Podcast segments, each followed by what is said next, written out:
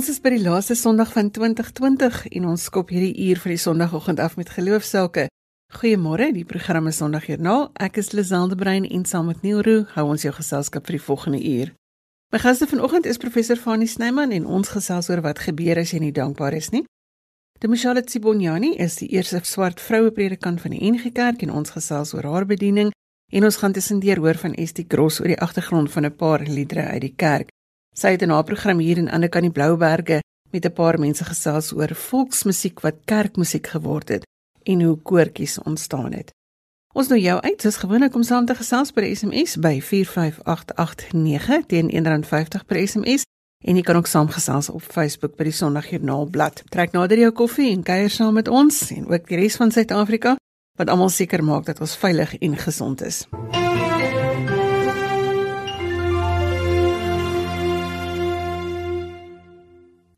Professor Fanie Snyman is reeds geruime tyd al afgetree of uitgetree as dekaan van die Kweekskool by die Universiteit van die Vrystaat en ons gesels vanoggend oor dit wat gebeur as jy nie dankbaar is nie. Goeiemôre Fanie. Goeiemôre Lisel en goeiemôre aan al die luisteraars. Ek sou net moet vra, is jy dankbaar vir die uittreë of die aftree? Lisel, ek kan met eerlikheid sê aftrede is een van die beter goed wat met my in my lewe gebeur het punt nommer 1 ek is verlos van alle vergaderings. Ek is verlos van omtrent 90% afsprake en ek het nou 'n aanstelling by die universiteit as 'n sogenaamde navorsingsgenoot. So ek kan navorsing doen ek doen skryfwerk en wanneer ons ek en my vrou wil ry dan klim ons in die kar en ons ry. So aftrede is aan te beveel. Hoe gouer hoe beter Dit klink vir my na iets wat ek sommer dadelik moet ondersoek. Fanie, ons het nou al van baie mense gehoor oor dit waarvoor hulle dankbaar is. Tydens die Grendeltyd het ons SMS'e regtig vertienvoudig na soms letterlik 10 hmm. A4 bladsye vol boodskappe van dankbaarheid. Watter praktiese wenke het jy as ons nou praat oor dankbaarheid? Wel, laat ek begin deur te sê, eh uh, Lisel, ek dink die Grendeltyd het ons nie net dankbaar gemaak nie. Die Grendeltyd het ook 'n negatiewe effek op baie van ons lewens gehad. Dit was 'n tyd van geweldige ontwrigting vir ons kinders. As jy studente op universiteit gehad het, was dit 'n akademiese jaar wat geweldig ontwrigtend was. Daar was persoonlike teleurstellings, planne wat nie gerealiseer het nie, vakansies wat nie kon deurgaan nie en daar was ook verlies.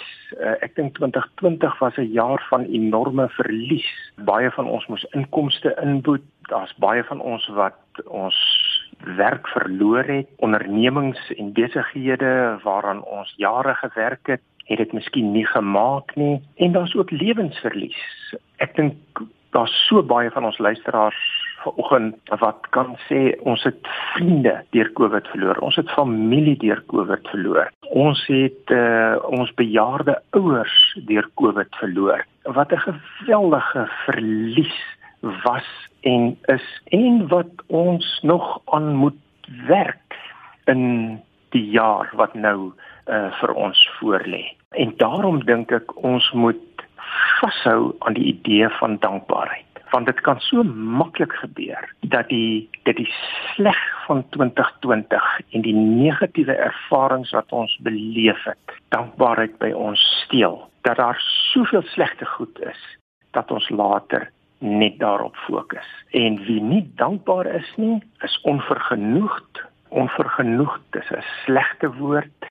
Daar is net soveel wat verkeerd geloop het in 2020 ek is ontevrede met my lewe, ek is afgunstig want ek sien met ander gaan dit goed want vreemd genoeg COVID-19 het ook goeie dinge vir ander mense ingehou. Ek is sommer kwaad vir my naaste omdat hulle het wat ek nie het nie en dit kulmineer in 'n in 'n ongelukkigheid in my menswees, in my persoon, in my lewe en daarom dink ek sal ons hard moet werk om aan die positiewe waarde van dankbaarheid vas te hou. Dit is nou nie altyd ewe maklik om dankbaar te wees vir die kleiner dinge in 'n mens se lewe nie en ek dink die een ding wat 2020 ons geleer het is dat niks as van selfsprekend aanvaar kan word nie. Ek bedoel dinge soos asemhaal was vir sommige mense baie moeilik en om jou ja. familie en geliefdes naby jou te hê, eh, dit was nie 'n gegewe nie. So mens moet let op hierdie dinge. Dit is absoluut so. En wat geweldig belangrik is uh, in hierdie geval en ek is bly jy noem dit Lisel is Ons moet doelbewus leer. As ons dit verleer het, moet ons dit in in 2021 weer aanleer. Ons moet doelbewus leer om ons dankbaarheid te verwoord. Dit beteken ons moet ons dankbaarheid onder woorde bring. Sê vir jouself, sommer hardop, sê vir ander dit waarvoor 'n mens dankbaar is in jou lewe. Want met jou woorde skep jy 'n wêreld van dankbaarheid. En dan begin jy leef in daardie wêreld van dankbaarheid. En soos wat jy leef in 'n wêreld van dankbaarheid wat jy met jou woorde skep, word die negatiewe gevolge van 'n slegte pandemie minder en ons dankbaarheid word meer. So ek dink hier sit 'n goeie stuk oefen. Ons moet onsself oefen om dankbaar te wees as die negatiewe effek van 'n verwoestende pandemie wat ons getref het en wat ons tref dreig om die om die oorhand te kry. En dit kan eenvoudige dingetjies wees. Ek dink in my eie lewe onthou ek vreemd genoeg op 'n dag het een van my kleindogters net eenvoudig na my toe aangehardloop gekom en haarself in my arms ingewerp dit dit is dis 'n klein dingetjie, maar dis iets wat ek voor dankbaar is en wat ek onthou.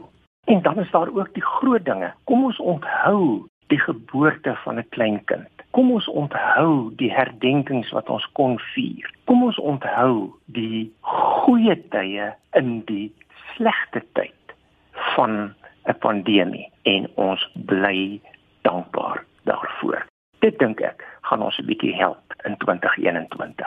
Bonnie, daar is nou 'n paar riglyne in die Bybel oor dankbaarheid, nê? Nee? Dit is inderdaad so en uh, jy weet my vakgebied is Ou Testament, so ek blaai altyd maar na die Ou Testament toe. Dit is byvoorbeeld baie interessant as 'n mens na die Psalms gaan lees. En interessant genoeg, die meeste Psalms is klaagpsalms. Dit is psalms waarin die digter hulle nood, hulle klag teenoor die Here uitspreek. Hulle verwoord hulle klag. Maar dan as 'n mens mooi lees, sien 'n mens dat hier in die tweede helfte van die Psalm en partykeer in die laaste vers van die Psalm, hou die klag op en breek daar 'n dank en 'n loflied deur. Met ander woorde, die psalmdigters verwoord hulle klag, maar telkens eindig die psalms met 'n dank en 'n loflied aan die Here. En dit is vir my so mooi aan die een kant word die swaar kry nie geminimaliseer asof dit niks is nie, maar te gelykertyd oorspeel dank en die lof tipies aan 'n gelowige die swaar kry. In die Nuwe Testament kry mens dieselfde tendens. Dit is opmerklik as 'n mens Paulus se briewe lees, hoe dat Paulus se briewe telkens begin met 'n uitdrukking soos ek dank my God elke keer as ek oor julle dink. En dan skrywe Paulus baie keer uit haglike omstandighede in sy persoonlike lewe. Telkens triomfeer dankbaarheid teenoor die swaar en die moeilike omstandighede waardeur gelowiges soms gaan. En so gesels professor Fanie Snyman, hy is 'n navorsingsgenoot by die Kweekskool by die Universiteit van die Vrystaat. Fanie, baie dankie dat jy met ons gesels het vanoggend. Dankie Lisel en 'n mooi Sondag vir jou en die res van ons luisteraars.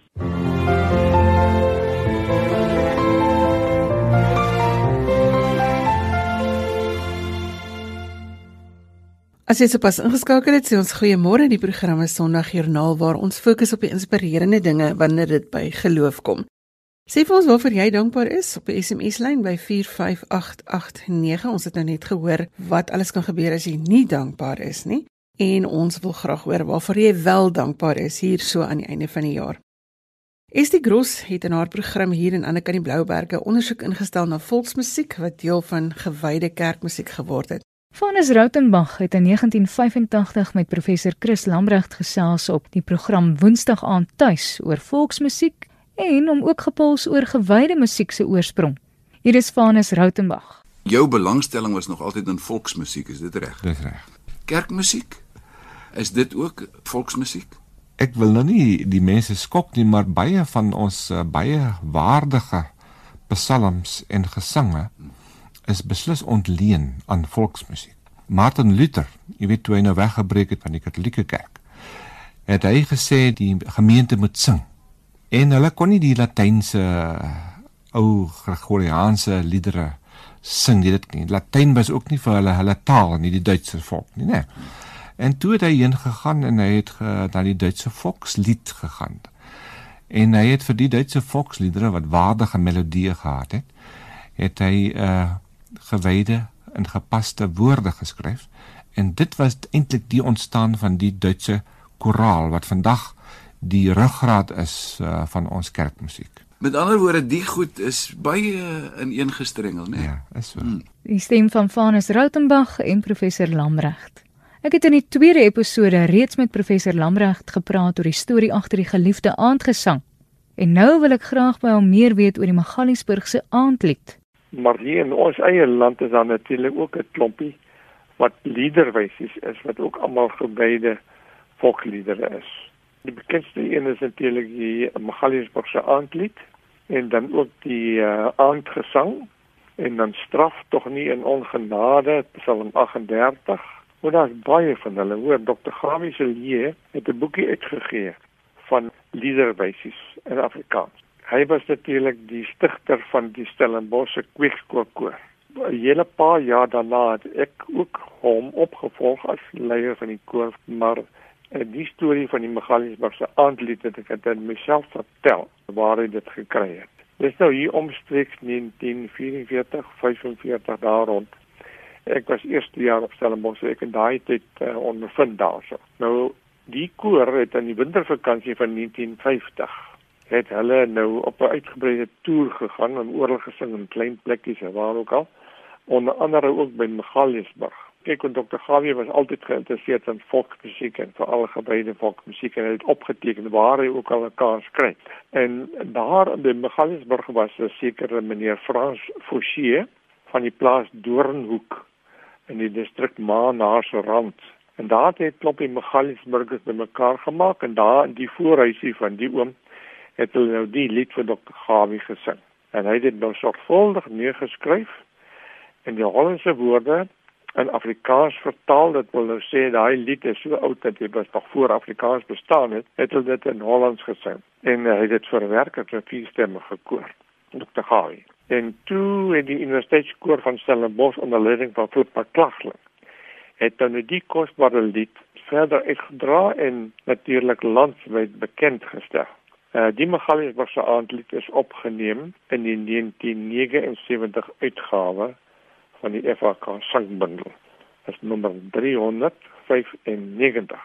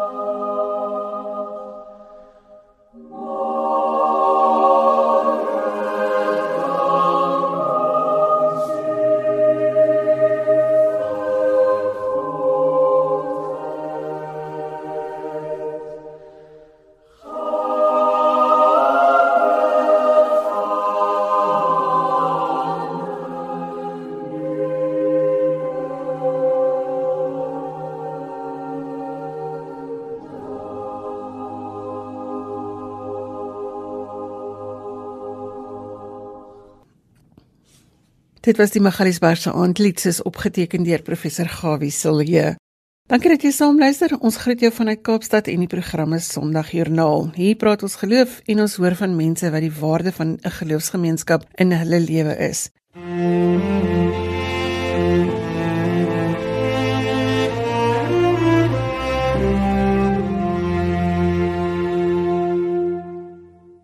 Charlotte Sibagnoni is onlangs as die eerste swart vroue predikant in die NG Kerk aangestel by die Universiteitsoord gemeente in Pretoria en sy deel vanoggend haar storie met ons. Goeiemôre Charlotte.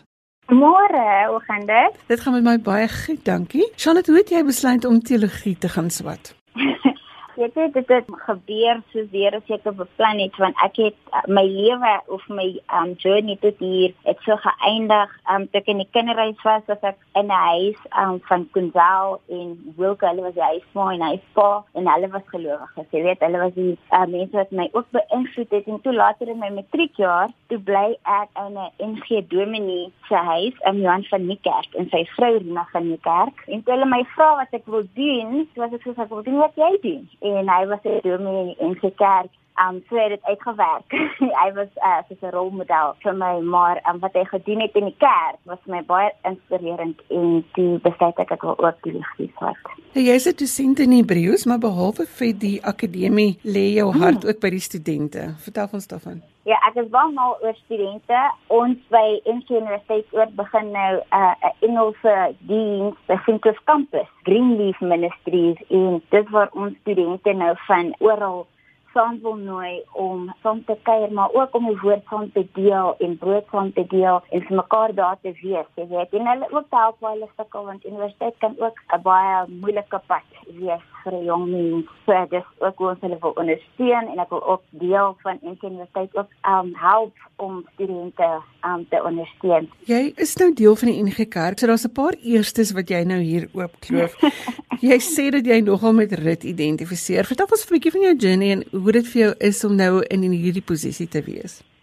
Ek dink uh, in die lewe as ehm um, God het 'n plan vir ons almal. Jy weet, ek het nog nooit gedink ek sou wees wat ek is vandag nie met help in mense in my lewe wat Here gestuur het van verskillende plekke het my uh, in my lewe het ek geëindig waar ek vandag is by die, in die NG Kerk, by die universiteit en so en die boek soos jy sê, is 'n boek van 'n vrou wat haar lewe gelewe het. Sy sy was 'n vrou met 'n hart. Jy weet, sy het te pad met Naomi gestap en net lojaal gewees aan haar lewe en aan God en na haar lewe so gelewe en ek kyk so na die boek en ek sien maar dis 'n klein familie wat niks gehad het nie, wat net gevolg het soos die Here vir hulle beplan het. En dit waardeur ons ook gaan vandag. Jy weet, ons ons kom uit verskillende plekke in ons lewe en ons het verskillende uitdagings, maar die Here gebruik ons um net so in ons lewens en, en dis exactly wat ek gesien het in in die boek Rit en dis hoekom ek so geïdentifiseer het met die boek. God gebruik nie 'n spesifieke mens nie. God gebruik almal.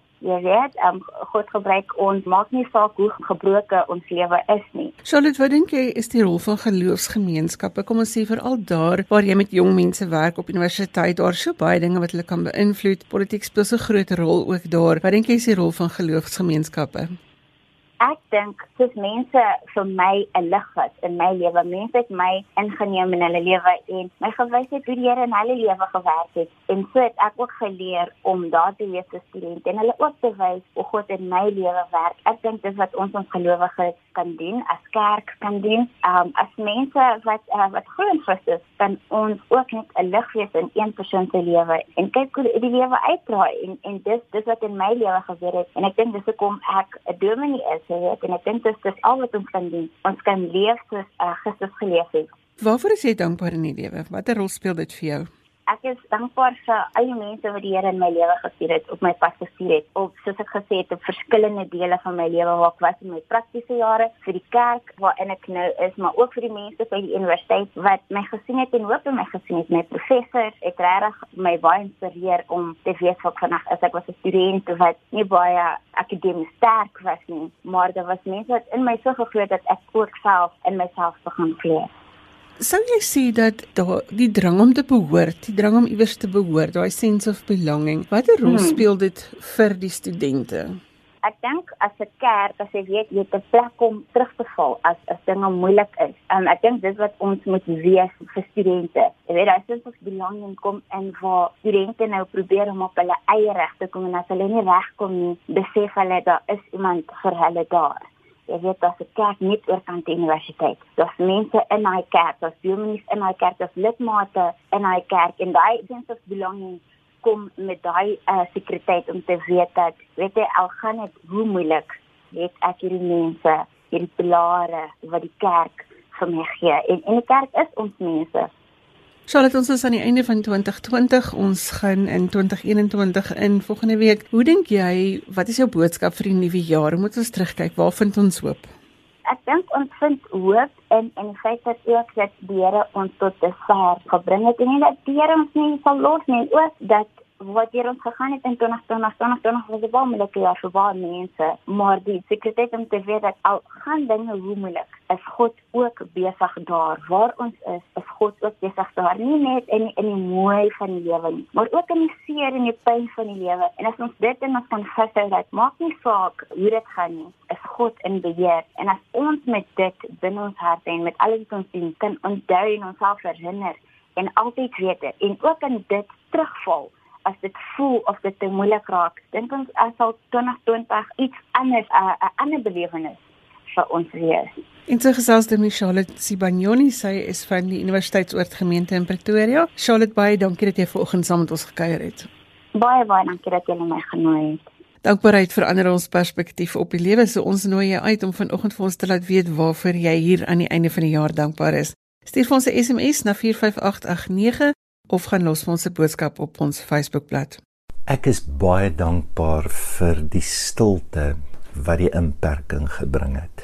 Nou ons lewe is mos maar nou soos 'n glas water met modder in en hierdie lewe skud ons want ons is so besig en ons word die hele tyd weggetrek van ons geliefdes, van onsself en van God en vir die eerste keer voel ons dis nie net die wêreld wat gaan stil staan het nie, maar ook jou binnekant en jy voel hoe voel dit om regtig nader aan jou te kom, nader aan God te kom en om jou bure vir die eerste keer behoorlik te kan sien en dalk gesprekke te hê wat jy nog nooit gehad het nie. So is 'n ongelooflike gawe. Dis die gawe van stilte. En dan net die hart wat hierdie land het. Ek onthou met vlak 5 wat baie van ons sal buitekant was, ehm um, hoe netwerke tot stand gekom het hoe mense ten spyte van die klein geestigheid en die politiekery in hierdie land nie verval net in 'n klomp mense wat sit en moan en kla oor alles maar wat 'n liefdevolle hart het en wat omgee. Ek het regtig hoop. Ek het hoop soos wat hierdie stuk donker ook vir ons 'n ongelooflike gawe van lig gegee het dat die jaar wat kom ook dit sal wees vanjaar baie dankbaar vir die gesondheid van my kinders en my familie. Uh, want op die einde van die dag as alles anders van jou weggestroop word, dan is dit jou verhoudinge wat die belangrikste is. En Netflix. Vir wanneer jy van die huis af werk en jy klein kindertjies moet besig hou. In 2020 is ek dankbaar vir gesondheid, gesonde gesin en dat ek in God se genade gawes gekry het om 'n inkomste te kan maak en dat ek deur God se genade liefde teenoor ander kan betoon. As ek terugkyk na die jaar, is ek dankbaar vir kleiner en minder stadiger. Die jaar se uitdagings het my so bietjie gedwing om meer kere stil te sit en minder te jaag en, en net oor die algemeen stadiger te wees. So asof die jaar 'n bietjie my lewe se handrem opgetrek het. Ehm um, En alhoewel ek minder mense gesien het en kontak verloor het met 'n hele paar mense, is ek dankbaar vir die diepte wat ek bygekry het in die verhoudings um, van die afgelope jaar. Ek dink die die somber en krisisgevoel van die jaar het almal so 'n bietjie gedwing om meer kwesbaar te wees en meer te praat oor wat ons voel en wat ons dink. En ehm um, ek dink dit het ons nader gebring aan mekaar al moes ons fisies verder van mekaar af wegbly. En ja, ek is ook dankbaar dat ek nog kon werk in 'n tyd waar so baie nie daardie voorreg kon behou nie. En ek is ook dankbaar vir die uitdagings wat my gedwing het om nuwe idees te probeer en dit het my ook so 'n bietjie gedwing om al daai drome waarvoor ek net te bang was um ook aan te pak omdat dit so of nodig was om om nog goed te doen deur die jaar. So ja, oor die algemeen was dit 'n 'n moeilike jaar van uitdaging, maar as ek terugkyk dan dan sien ek die diepte daarvan en ek is dankbaar vir vir daai ervarings. Wanneer ek terugkyk op 2020, is ek dankbaar dat ek die Here ken. Ek kan nie op my een hand tel nie hoeveel keer ek my vrede en my kalmte in hom gevind het hierdie jaar met dinge wat so onseker was. Kort kort, kort kort was daar iets of iemand was siek of iemand het pyn gehad of dis iets slegs wat gebeur het. Dit was 'n moeilike jaar, maar ek kyk terug en ek besef dat ek net so ontsettend dankbaar is dat ek hom ken. Antwoorde wat ek baie keer gesoek het en wat ek nou eerlik kan sê ek nog nie het nie, maar maar dat ek kon vrede kry daarin dat ek nie die antwoorde het nie, want Die een wat al die antwoorde het, is in beheer van alles. Dit is vir my 'n voorreg om dit te kan deel. Dit is vir my 'n voorreg om te kan sê dat die tye wat ek gevoel het, sjoe, alles is vir my so onseker en en selfs kere wat ek werklik bang was, het God gekom en hy het vir my rustigheid en vrede en kalmte gegee binne dit alles. Ja, Lisa, ons het 'n amazing geseënde jaar gehad. Jaar waarin God vir ons so goed was, waarin ons baie dinge beleef het en weer besef het, "Jo, ons leef in Matteus 24 en 25 dae." So my hart is vol vreugde en dankies en ook dankbaarheid vir alles wat gebeur rondom ons. En weet jy daar's twee woorde wat vir my uitstaan oor hierdie tyd en die een is worshiping warriors en obedient overcomers. En mag dit vir jou ook so gestalte kry. Goeiemôre hier vanuit Kaapstad. Jy luister na Sondagjoernaal, RSG se joernaalprogram wat fokus op geloof en watter rol dit in mense se lewens speel.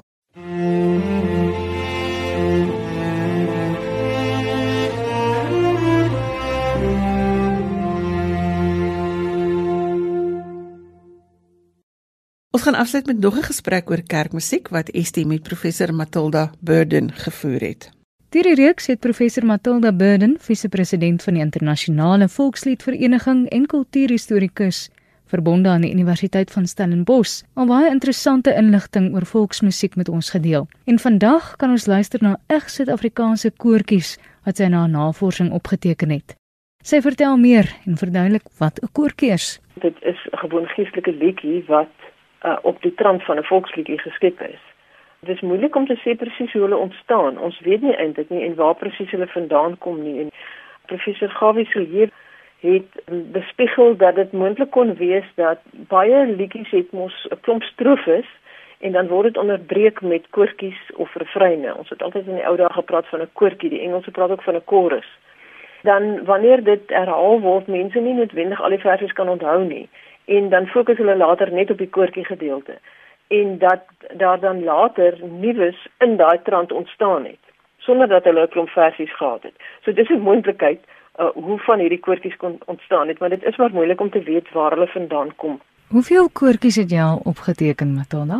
Uh, so ek het so tussen 60 en 70 van hulle opgeteken destyds toe ek vir my doktorale studie daarmee besig was.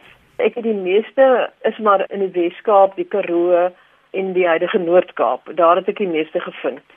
En jy het my eendag vertel van 'n liedjie Gooi olie. Ja, dit is 'n pragtige liedjie wat verskriklik mooi gesing is vir my deur 'n groep mense wat in die woonbuurt Kroonwyl Suid bly daar by Graafrenet. En die woorde is gooi olie, gooi olie in julle lampe. Dit is drie keer die reeltjie en dan die slotreeltjie want die bruidegom die kom om middernag. En dan die tweede strofe word wakker word wakker in julle drome want die bruidegom die kom om middernag en die laaste haleluja haleluja in die hemel want die bruidegom die kom om middernag. Uh, professor Gavin Soulier het uh, baie sterker Nederlandse vorm van hierdie lied in 1950 al opgeteken in uh, Transvaal en by meneer Frans Forsie en sy vrou van Doornhoek. Dit is baie interessant om te sien hoe streng Nederlands die woorde van sy weergawe nog is en hoe hierdie weergawe wat ek by Kroonwyl Suid gekry het, dit nou weer vervorm het in 'n eenvoudiger Afrikaans. So dit is nogal 'n baie mooi voorbeeld. Oei, oei, oei, oei en julle lampe. Oei, oei, oei, oei en julle lampe. Oei, oei, oei, oei en julle lampe.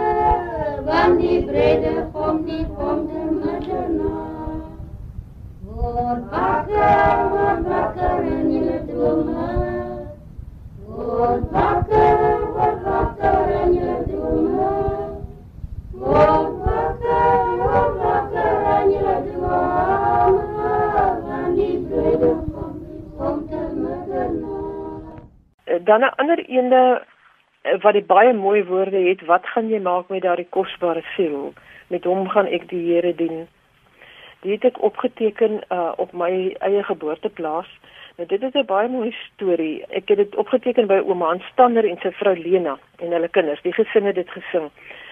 En ouma Hans en tannie Lena het gewerk op die plaas en hulle het elke ou Kersnag by die venster van my ouers se slaapkamer kom sing.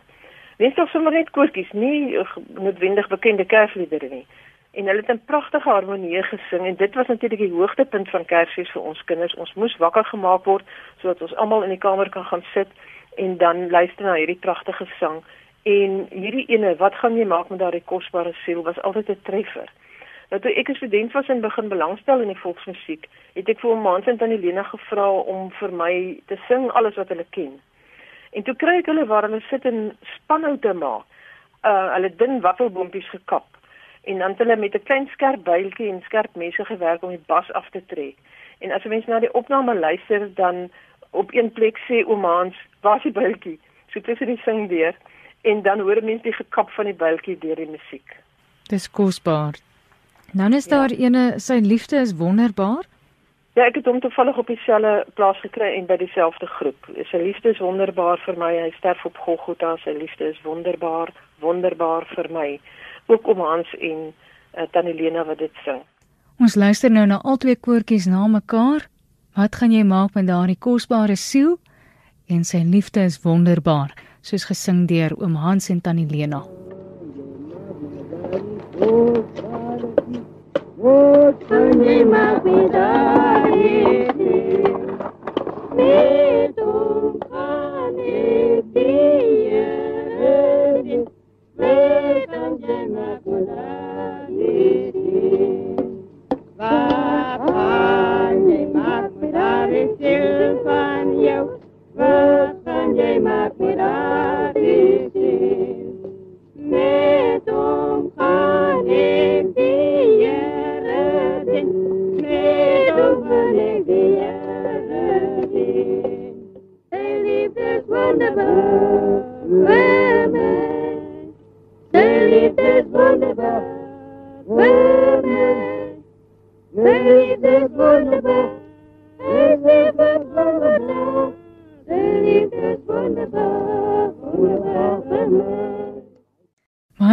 professor Matilda Burden. Dit is dan koortjies wat deur haar opgeteken is. Volgende aan die beurt is professor Hans Du Plessis en ek praat met hom oor sy veelbekroonde digbundel In die skuilte van die Here waarvoor hy onder andere 'n erepenning van die SA Akademie ontvang het en die CBSA prys vir godsdienstige werk.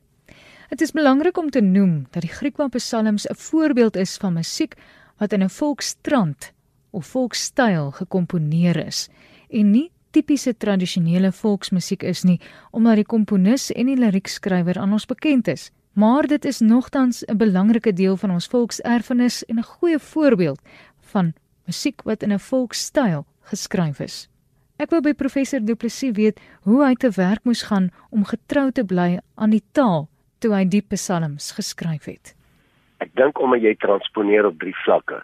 Jy vat die standaard Afrikaans van die Bybel en dan sit jy dit om in die dialek, die variëteit van daai streek wat nie net Griekwa is nie, ons omtrent almal in daai omgewing praat so. Jy sit dit die transponeer dis die taal dan transponeer jy die omgewing. As Dawid van 'n Sion van die berg praat, dan praat jy van 'n duin. Hulle duine en berge is vir dieselfde. As hy van 'n dal praat, Dawid in die Psalms, praat jy van 'n straat. Want tussen die duine is die strate. En dan transponeer jy met al daai goed en dan transponeer jy ook die godsdienst, die religie. Want by die Griek wat jy 'n uh, verskriklike wonderlike paradoks tussen die Griekse tradisionele godsdienst, religie sal ek dit nou maar noem, en die Christelike. En daai twee goed met dan hoe jy transponeer op daai drie vlakke, dan dink ek bly amper half outomaties getrou aan die omgewing en aan die volk. Onthou die teks is 'n volksteks in elk geval omdat dit 'n Bybelteks is. Die musiekgedeelte as jy nou kyk na die mense wat dit getoon het, het iemand soos Randall of Abby van Wyk, hulle het regtig moeite gedoen die musiekatmosfeer soos ek nou maar sê van die volksmusiek van daai streek te toon set die Randallson is almal heeltemal oorspronklik. Die teks het ek al onder die bome in in die Kalahari opgetel om die teks uit die grond uit kom. Dink ek kom die musiek ook uit die grond uit. Is daar 'n spesifieke storie wat by professor bly met die opteken van die psalms? Ja, weet jy, is dit ek die die keer wat ek byvoorbeeld Psalm 121 geskryf het was in Douglas en ek het die dag buite op die rivier, die Tafal rivier, het 'n oom en 'n tannie gesit en vis vang, Griek oom en tannie. En hulle het vertel van hulle kind wat dood is. Dit het my so aangegryp dat die aand toe ek die Bybel stukkie lees, toe dog ek net maar die oom wat nou daar op die bal van die rivier sit, daai selfe psalm sou geskryf het. Hoe sou hy dit gesê het? En dis daai stuk inspirasie wat uit die mense uitkom. Ek dink Psalm 121 bly maar vir my die mooiste. En daarmee moet ons groet. Ek sê dankie aan my gaste, professor Fanie Snyman, Tumi Charlotte Sibanyoni en Estie Gross wat gesels het oor die agtergrond van 'n paar liedere uit die kerk en sy het hierdie onderhoude met ons gedeel. Onthou dat die inligting van ons gaste op RSG se webwerf is. Jy kry Sondagjoernaal ook daar as 'n potgooi. Die adres is rsg.co.za. My e-posadres is lazel@wwmedia.co.za. Alhoewel ek jou nie voor die nuwe jaar gaan antwoord as jy nou 'n e-pos stuur nie maar ons sal wel in die nuwe jaar daarna kyk. Ons groet tot volgende Sondag wanneer ons 2021 afskop. So van my Liselde Brein en Neil Roo voorspoedige nuwe jaar. Ons is volgende week weer hier op ons pos. Lekker dag.